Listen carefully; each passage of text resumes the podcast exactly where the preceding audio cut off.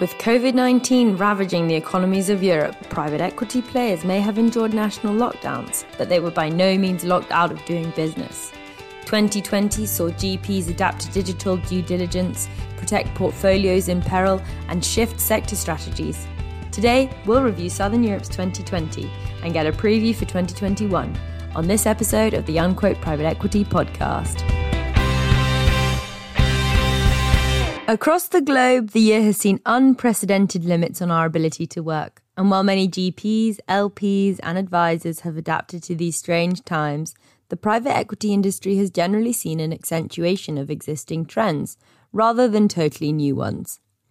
In terms of activity, while buyout and exit volume across Europe dropped dramatically in the second quarter of twenty twenty particularly, activity has been increasing recently.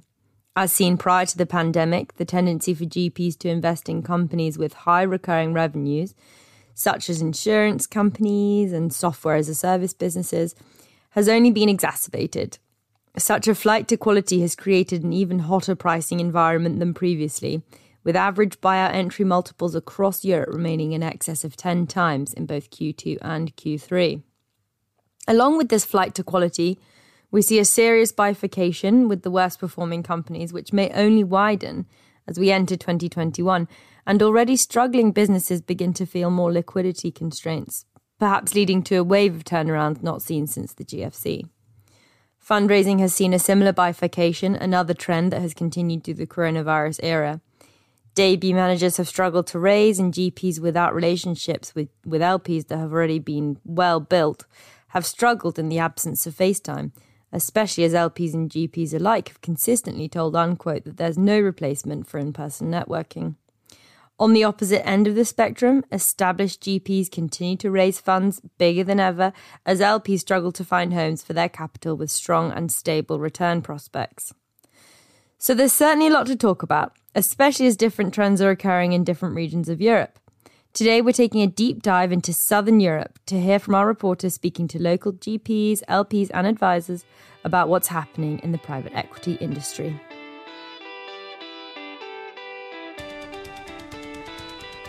So we're here with senior reporter Alessia Argentieri, who focuses on Southern Europe. Thanks for being with us, Alessia.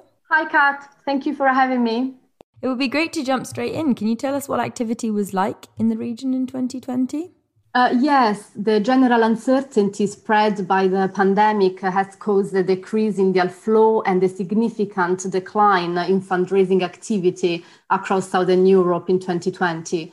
Um, the region has recorded one hundred twelve buyouts so far, worth an aggregate value of around nineteen billion euros, while last year one hundred fifty-six deals were inked between January and November two thousand nineteen, for a total enterprise value of twenty-two billion euros. The worst quarter this year was quarter two, which saw only sixteen buyouts worth over uh, just over a billion euros. In July, then the market showed signs of a recovery, and quarter three recorded forty-eight deals worth a total of uh, eleven point four billion euros. Uh, However, with the new rise in infections that we have seen uh, this autumn, deal activity has dropped once again, and the region has recorded uh, only twenty-two deals worth uh, one point five billion euros in October and November combined. Um, looking at the sell side, the plunge in activity recorded by the region has also been significant. The Southern European market has recorded only eighty-two exits in two thousand twenty so far, while one hundred twenty-eight sales were inked in the months between January and November two thousand nineteen. And the decline has been sharp in both trade sales and S B Os, which dropped by twenty percent and forty percent on two thousand nineteen, respectively. So, as many uh, market players have told us, this is not the ideal time for an exit strategy, because it has become difficult to price assets, uh, and often sellers prefer to wait for a more suitable exit environment. Yeah, we've definitely seen those kinds of exit trends throughout Europe. I, I did understand the region has seen its fair share of major deals throughout the year. Can you tell us about some of those major headlines? Yes, despite the decrease in deal flow, some large deals were inked during the first eleven months of the year. Uh, we have to remember that Southern Europe is a market primarily composed of small and medium-sized companies. So these mega deals can be sometimes a bit misleading in terms of having a real feeling of how the market and the economy of the region is doing. But nevertheless, there was some activity in the large cap space. For example, Permira acquired Italian sneakers designer Golden Goose from Carlyle for an enterprise value of one point three billion euros. And busy partners invested in a Milan-listed company, I M A. Partners Group acquired Portuguese agrochemical business Rovensa in a one billion S B O from Bridgepoint. N T A Associates bought Surface Group from Astorg in a six hundred million deal.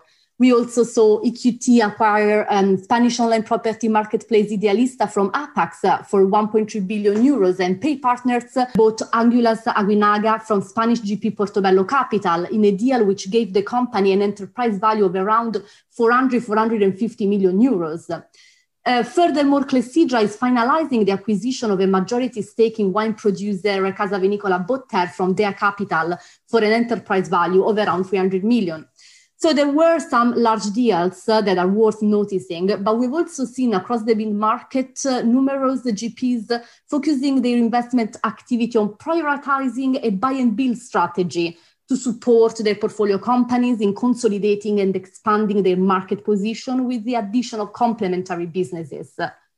Uh, because the market environment that has emerged from the coronavirus outbreak is particularly favorable uh, to an acquisition strategy, given that interesting companies can now be acquired at lower valuations and then become valuable resources for a buy and build project.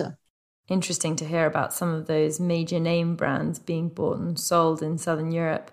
I also wanted to ask about fundraising in the region. Uh, well, fundraising activity has been uh, badly affected by uncertainty and volatility spread by the coronavirus outbreak, which have reduced the L P's exposure towards the region and made it more challenging for uh, Southern Europe G Ps to develop and enlarge their network of investors. Local buyout and generalist G Ps have raised only one point eight billion euros across nine final closes in two thousand twenty so far. By comparison, seven point five billion euros were raised in the months between January and November two thousand nineteen. Several funds decided to postpone their final closes and are expected to wrap up their fundraising in the first half of twenty twenty-one.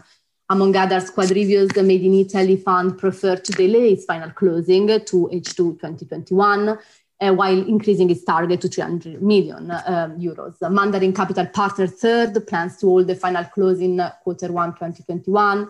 Other G Ps decided to delay the launch of their new vehicles, including Green Arrow Private Equity Fund four, which had initially planned to launch in the first half of twenty twenty. So we saw a lot of delaying and uh, postponing of uh, closings. Interesting. And because of all this volatility, I'm sure many of our listeners are trying to figure out what's next.